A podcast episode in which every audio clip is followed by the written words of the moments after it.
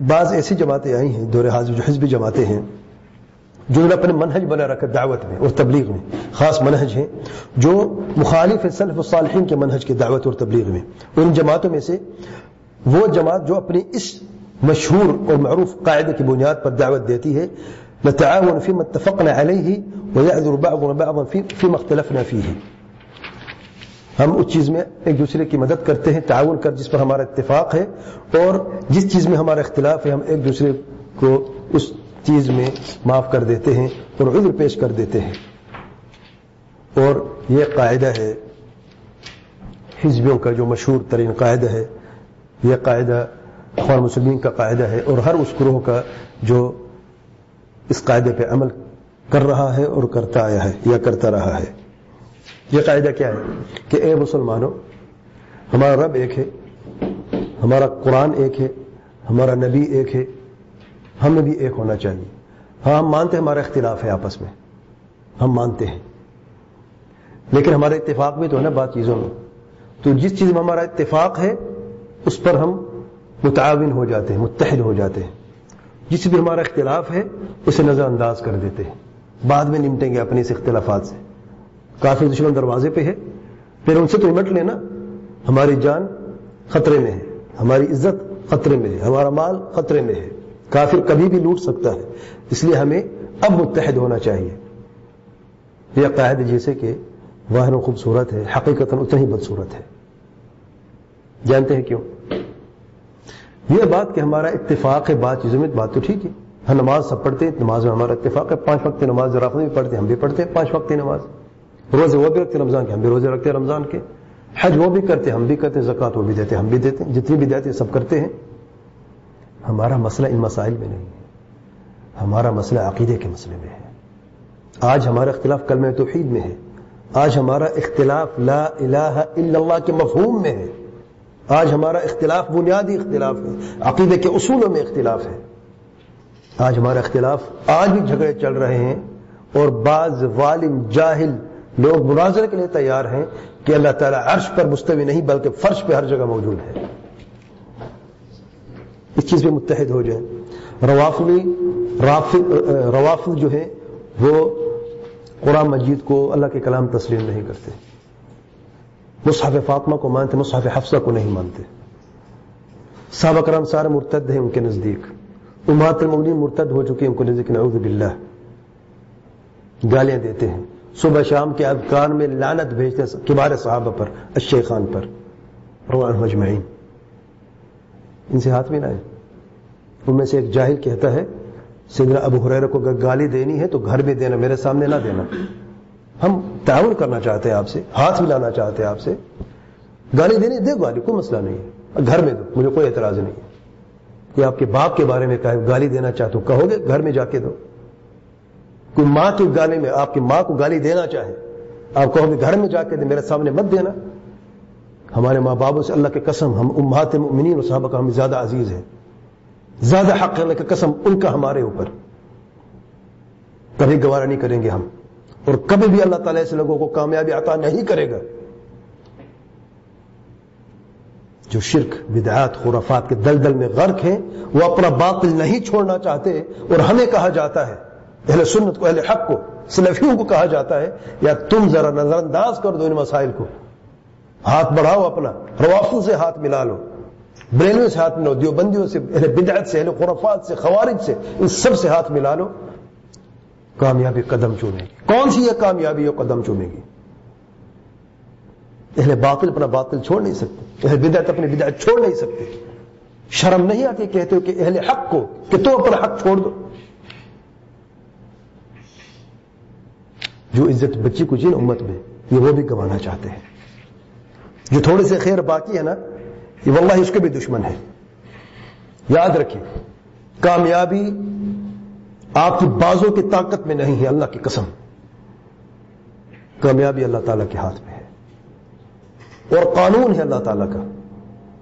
اپنے پیاروں کے لیے بھی، اور سب کے لیے۔ صحابہ کرام جمعین اللہ رضی اللہ عنہ ورضوا عنہ ان میں سے دس لوگوں کی گواہی جنتوں کی زندگی میں دی گئی۔ جنگ احد میں چھوٹی سی غلطی ہوئی۔ نتیجہ کیا نکلا جنگ کا؟ جیتی ہوئی جنگ۔ ایک خوفناک رخ اختیار کر گئی۔ وجہ کیا تھی؟ تیر اندازوں کو آپ وسلم نے حکم دیا۔ اپنی جگہ سے نہ ہٹنا، اگرچہ پرندے بھی ہمیں نوچ لے جگہ نہ چھوڑنا۔ تیر اندازوں نے دیکھا بھی جنگ تو ہم جیت چکے ہیں۔ اور آپ وسلم کا یہ فرمان تھا، جنگ کے دوران۔ غلط فہمی ہوئی، غلط فہمی ہوئی، شبہ ہوا۔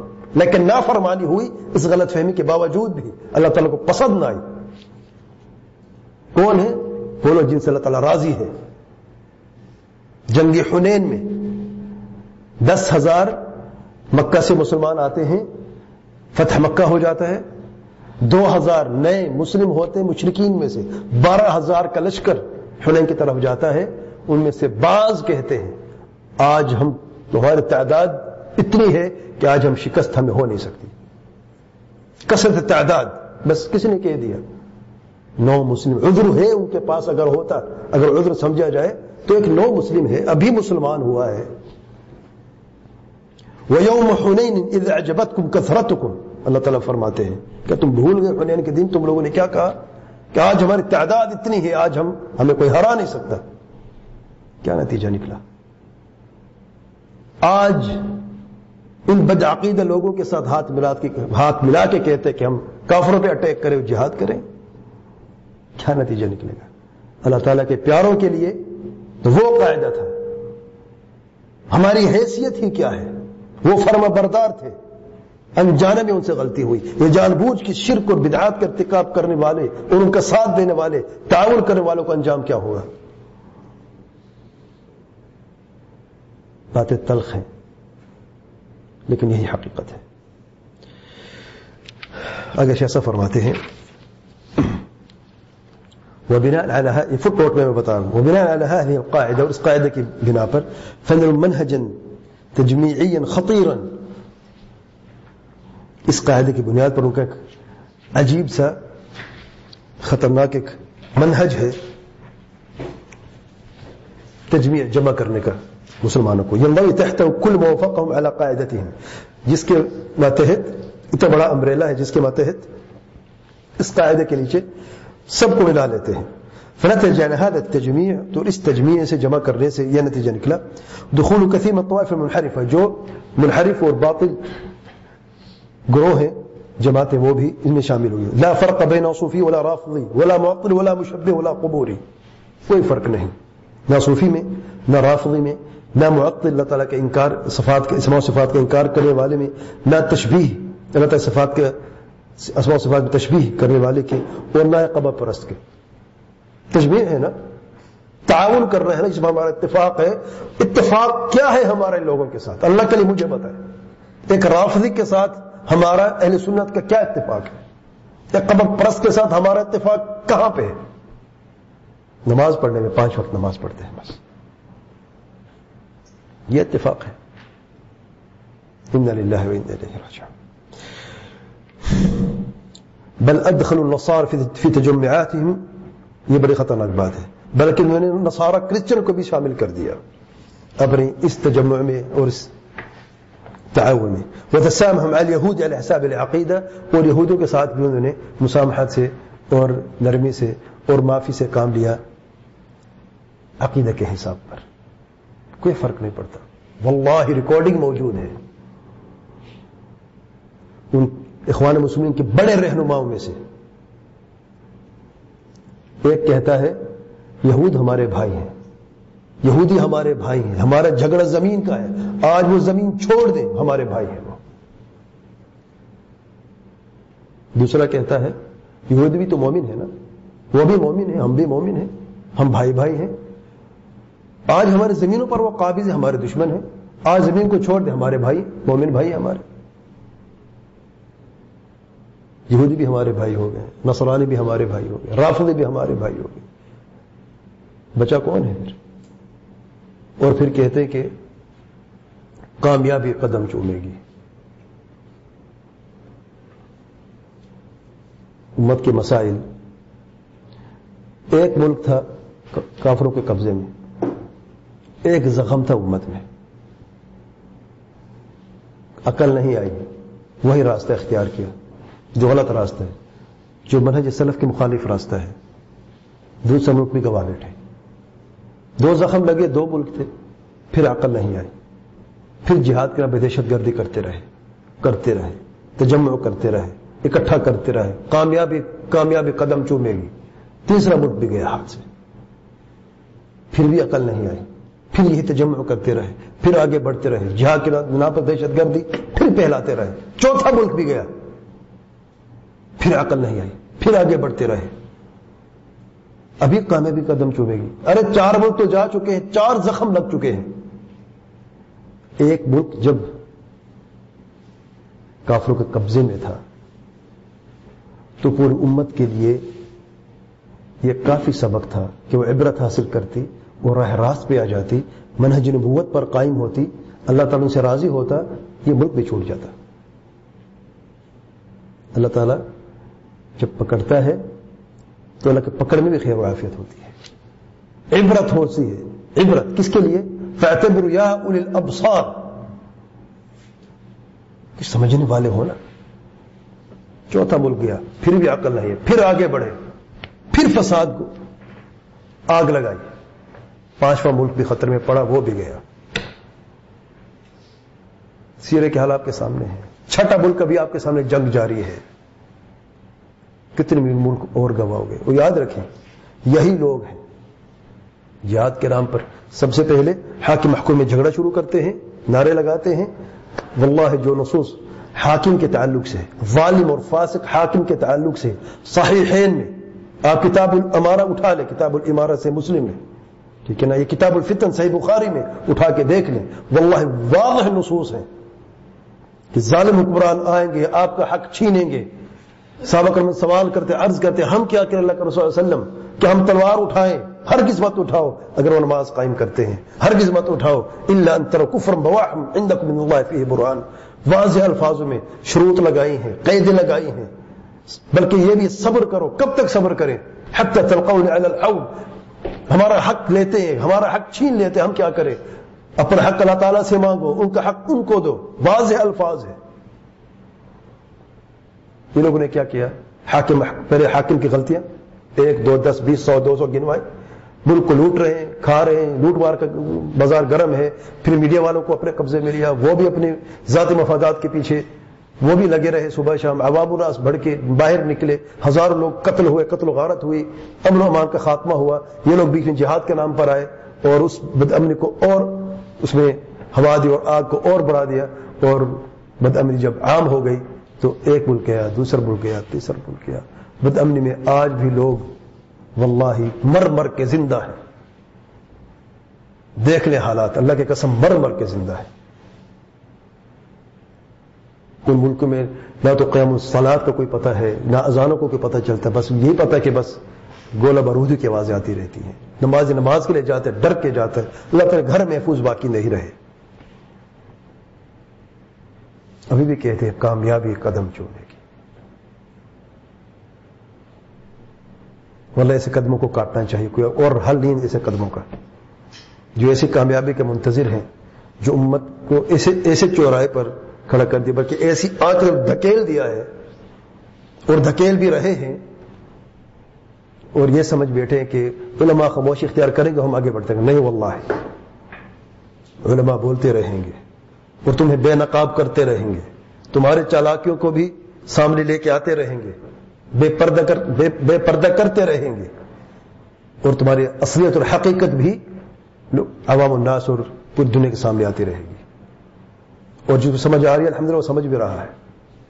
اور جو نہیں سمجھنا چاہتا وہ بھی ہلاک ہوگا ان ہلاک ہونے والوں کو ساتھ۔ اور واللہ جو بھی کسی بد امنی کا امت محمد صلی اللہ علیہ وسلم میں اس امت معصوم امت میں جو بھی اس کی بد امنی میں یا اس میں فتنے کا باعث بنا ہے، یا کسی خرابی کا وجہ یا سبب بنا ہے، چاہے وہ زندہ ہے، مردہ ہے۔ وہ جتنی مصیبتیں آ رہی امت میں، اس کے نام اعمال میں یہ گناہ ابھی بھی جاری ہیں۔ لوگ صدقہ جاری کے بارے میں سوچتے ہیں، یہ ایسی مصیبت اپنے کھڑی کر کے جا رہے ہیں اور کر رہے ہیں کہ مرنے کے بعد بھی واللہ، اللہ تعالیٰ فرماتے ليحملوا اوزارهم كاملة يوم القيامة ومن اوزار الذين يضلونهم بغير علم، الا ساء ما يزرون بوجھ اٹھائیں گے، اپنے پورے بوجھ اٹھائیں گے۔ کاملتن قیامت کے دن اور ان کے بوجھ بھی اٹھائیں گے جن کو انہوں گمراہ کیا دنیا میں۔ بغیر علم کے گمراہ کے، کاش یہ لوگ سمجھ لیتے نا۔ جاہل خود بھی جاہل ہے۔ لوگوں کو تعلیم دیتے، جہالت کی بنیاد پر تعلیم دیتے ہیں، وہ بھی جاہل ہو جاتے ہیں۔ اللہ کتنا برا بوجھ اٹھانے والے ہیں لوگ۔ مطلب سب کو محفوظ فرمائے۔ حیث قال غیر واحد من زعمائهم تو صاحب یہی بات کرتے ہیں، ان میں سے ایک سے زیادہ رہنماؤں نے یہ کہا ہے یعنی ان لوگوں میں سے جن کا یہ نعرہ ہے، خور مسلم سر فہرست ہے اور ہر وہ بندہ جو یہ نعرہ لگاتا ہے، جماعت اسلامی کا بھی یہی نعرہ ہے، پاکستان کی جماعت اسلامی کا بھی یہی نعرہ ہے۔ اور ان میں آپ کو رافض بھی نظر آئے گا رافض بھی نظر آئے گا، بریلوی بھی نظر آئے گا، جماعت اسلامی میں یہی نعرہ ہے۔ جس پر ہمارا اتفاق متفق ہے، تعاون کرتے ہیں، اس پر اختلاف نظر انداز کر دیتے ہیں، بعد میں دیکھی جائے گی۔ یہ لوگ سوچتے نہیں، واللہ ہے، پہلے جہاد افغانستان کے پہلے جہاد میں اللہ تعالیٰ نے عبرت کے لیے آنکھوں سے دکھایا ہے پوری دنیا کو۔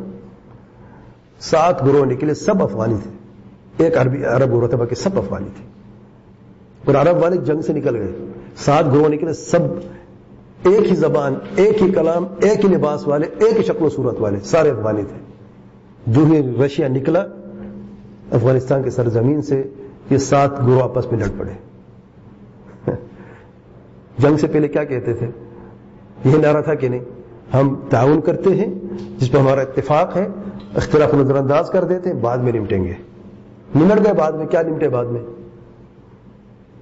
ایک دوسرے کے خون کے پیاسے کیوں بنے؟ یہ ایک ملک کی میں بات کر رہا ہوں۔ ایک قسم کے لوگ جن کا ماحول ایک ہے، جن کا کھانا ایک جیسا، پینا ایک جیسا، زبان ایک جیسی، لباس ایک جیسا، سرزمین ایک جس میں وہ رہتے تھے۔ پھر آخر میں طالبان آئے اور ان کو بھگا دیا اور پھر طالبان میں قبضہ کرے، پھر طالبان کی حکومت قائم ہو گئی۔ آپ پورے مسلمان امت کی بات کر رہے ہیں۔ کتنے جنسے ہیں کتنی فرقے ہیں، کتنے لوگ ہیں۔ تو پھر آپ یہ کہتے ہیں، نظر انداز کر اپنے اختلافات کو، پھر بعد میں ہم ملیں گے۔ روافظ آپ کو کہنے دیں گے کہ بھائی آپ ہی ہمارا سردار بنے۔ اقتدار کی جنگ ہوئی نا، روافظ کہیں گے بھائی، ٹھیک ہے، ہماری طرف سے بھی آپ کسی کو اپنا سردار بنا دیں۔ امت مسلمہ ایک ہے نا، ہم سب ایک ہو گئے کافر تو ہم نے ہرا دیا ہے۔ اب امریکہ بھی گر گیا رشیا بھی گر گیا، اور انگلینڈ بھی گر گیا، اہل کفر سارے ہم نے گرا دیے، ختم ہو گئی جنگ ہم جیت گئے۔ ٹھیک ہے نا؟ اب اپنے جو چھوٹے سے اختلاف ہے، اس اختلاف کو دور کر کے، اب سب سے پہلے ہمارا خلیفہ کون بنے گا؟ مجھے بتائے کون بنے گا؟ روافت کہیں گے، اہل سنت میں سے کوئی ہو۔ یہ سنت کہ کوئی روافت میں سے ہو یہ کہیں گے کوئی قبوری آ جائے، قبر پر سویچر چلے گا، دیوبندی آنے دے گا، یا وہاں بھی بریلوی دیوبند زیادہ وہاں بھی کہ ہم سے زیادہ کو وہاں بھی کہتے کہ نہیں جی ان سے ان سے ہونا چاہیے کوئی، خلیفہ ان سے ہوگا۔ جو قتل غارت اس وقت ہو گیا، اللہ کے قسم، کافروں کے بیچ وہ قتل غارت نہیں ہوتی۔ کافر لڑتا ہے دنیا کے لیے۔ یہ لڑتے آخرت کے لیے۔ اگرچہ باطل پہ کیوں نہ ہو، خوارج نے کیا کیا؟ سابق کا خراب تلوار اٹھائی کہ نہیں؟ کس نے اٹھائی؟ واللہ، عجب بات دیکھیں۔ عبد الرحمان بن ملجم، علیہ اللہ ما استحق لعنت اللہ علیہ۔ وہ کہتا ہے، مجھے قتل کرنا ہے اگر، تو مجھے ایک جھٹے میں قتل نہ کرنا، سل کرم نہ کرنا میرا۔ میرا ایک ایک جوڑ، ایک ایک گوشت کا ٹکڑا الگ الگ کر کے قتل کرنا۔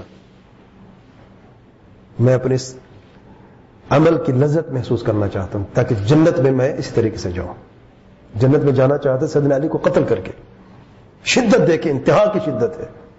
کہتے زبان کو سب سے آخر میں کاٹنا، کہ اللہ کے ذکر میں میں مصروف رہوں مشروف پہلے کاٹوں ذکر کیسے ہوں اللہ تعالیٰ کا میں باقی سب کاٹ دوں مجھے کوئی پرواہ نہیں ہے۔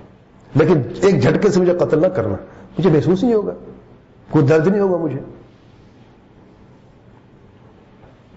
پھر کہتے ہیں اختلاف، چھوٹا سا اختلاف ہے ہمارا۔ بلغر شیخ صاحب فرماتے ہیں، حیث قال غیر واحد من زعمائهم کے اس نعرے کو لگانے والے کہ ایک سے زیادہ کئی رہنماؤں نے یہ کہا، ان عداوت الہود لیست دینیہ ہماری جو دشمن یہودیوں سے دینی دشمنی دین کی بنیاد پہ نہیں ہے۔ میں کہہ بھی چکا ہوں۔ کس بنیاد پہ ہے؟ زمین کی بنیاد پہ، دین کی بنیاد پہ نہیں ہے۔ وتولد من هذه الدعوة وسار في ظلالها الدعوة للتقريب بين السنة والرافضة، اور اسی دعوت کی بنیاد پر، اور اسی دعوت کے سائے تلے یہ تقریب کی دعوت نے بھی جنم لیا سنت اور رافض کے بیچ میں، سنی اور روافظ کے بیچ میں ان کو ایک ساتھ جوڑنے کی یا تقریب کرنے کی جو بد عقیدگی ہے، اس نے بھی اسی نعرے کی وجہ سے جنم لیا۔ ثم الدعوة التقارب بين الأديان وغيرها من الدعوات۔ اور الدعوة التقارب الأديان سارے دین ٹھیک ہے نصارى بھی تو مومن ہے نا۔ یہودی بھی مومن ہے ہندو بھی مومن ہے وحدت الادیان کے نام سے نعرہ لگا ہے۔ اور دیکھ لیں طاہر القادری صاحب جو ہیں، صوفیوں کا، بعض صوفیوں کا، اور ان حالقوں کا جو شیخ اکبر ہے وہ شیخ الاسلام کا لقب دیا گیا ہے۔ اسٹیج پہ کھڑے، پوری دنیا دیکھ رہے اسٹیج پہ کھڑے ہو کر۔ اور ہزاروں کا مجمع ہے۔ مسلمان ہیں، ہندو ہیں، کرسچن ہیں، یہودی ہیں، بدھسٹ ہیں، سارے ایک پلیٹ فارم پہ اسٹیج پہ کھڑے ہیں۔ اور کہتے ہمیں کوئی اعتراض نہیں ہے۔ ہر بندہ اپنے رب کو جیسے پکارنا چاہے پکارے۔ خود کبھی تکبیر پڑھیں، کبھی لا الہ الا پڑھ رہے ہیں۔ کرسچن جیسس کرائسٹ کو پکار رہا ہے ہندو اپنے رام کو پکار رہا ہے۔ اپنا سکھ بھی اپنے گرو نانک مرشد کو پکار رہے ہیں۔ کوئی کسے پکار رہے یہ کیا ہے؟ امبیسڈر آف پیس کا لقب دیا گیا ہے۔ پیس اسے کہتے ہیں۔ دیکھیں، ہم سب دیکھیں۔ ہم سب ہم سب کا دین ایک ہے۔ رب جو ایک ہے نا، ہندو بھی تو رب کو پکارتا ہے، اس کو رام رام کا نام دیتا ہے۔ کرسچن رب کو پکارتے، اسے جیسس کرائسٹ کا نام دیتا ہے۔ مسلمان بھی رب کو پکارتے، اسے اللہ کا نام دیتا ہے۔ کیا فرق پڑتا ہے؟ یہ بات میں اسی لیے کر رہا ہوں تاکہ کسی کو یہ گمان نہ ہو کہ صرف خیالی بات ہے حقیقت سے اس کا کوئی تعلق نہیں ہے۔ کسی کو ابھی بھی شک ہے یوٹیوب پہ لکھے ambassador of peace Tahir Qadri کے جتنی کلپس آئیں گے، دیکھ لینا، اس میں اسٹیج پہ کھڑے ہو کر کس طریقے سے نعرے لگائے جا رہے ہیں۔ وہ خود بائک ان کے ہاتھ میں اسٹیج کا یعنی جو لیڈر سمجھ رہے سب کا قائد خود ہے۔ کبھی دوڑتا ہے گھسیٹ دیتا بائک اس کے منہ میں جو ہندو ہے کبھی اس کے منہ میں دیتا ہے جو جو کرسچن ہے کہتے بس تو بولو، کچھ بولنا ہے تو۔ ان اللہ راجعون۔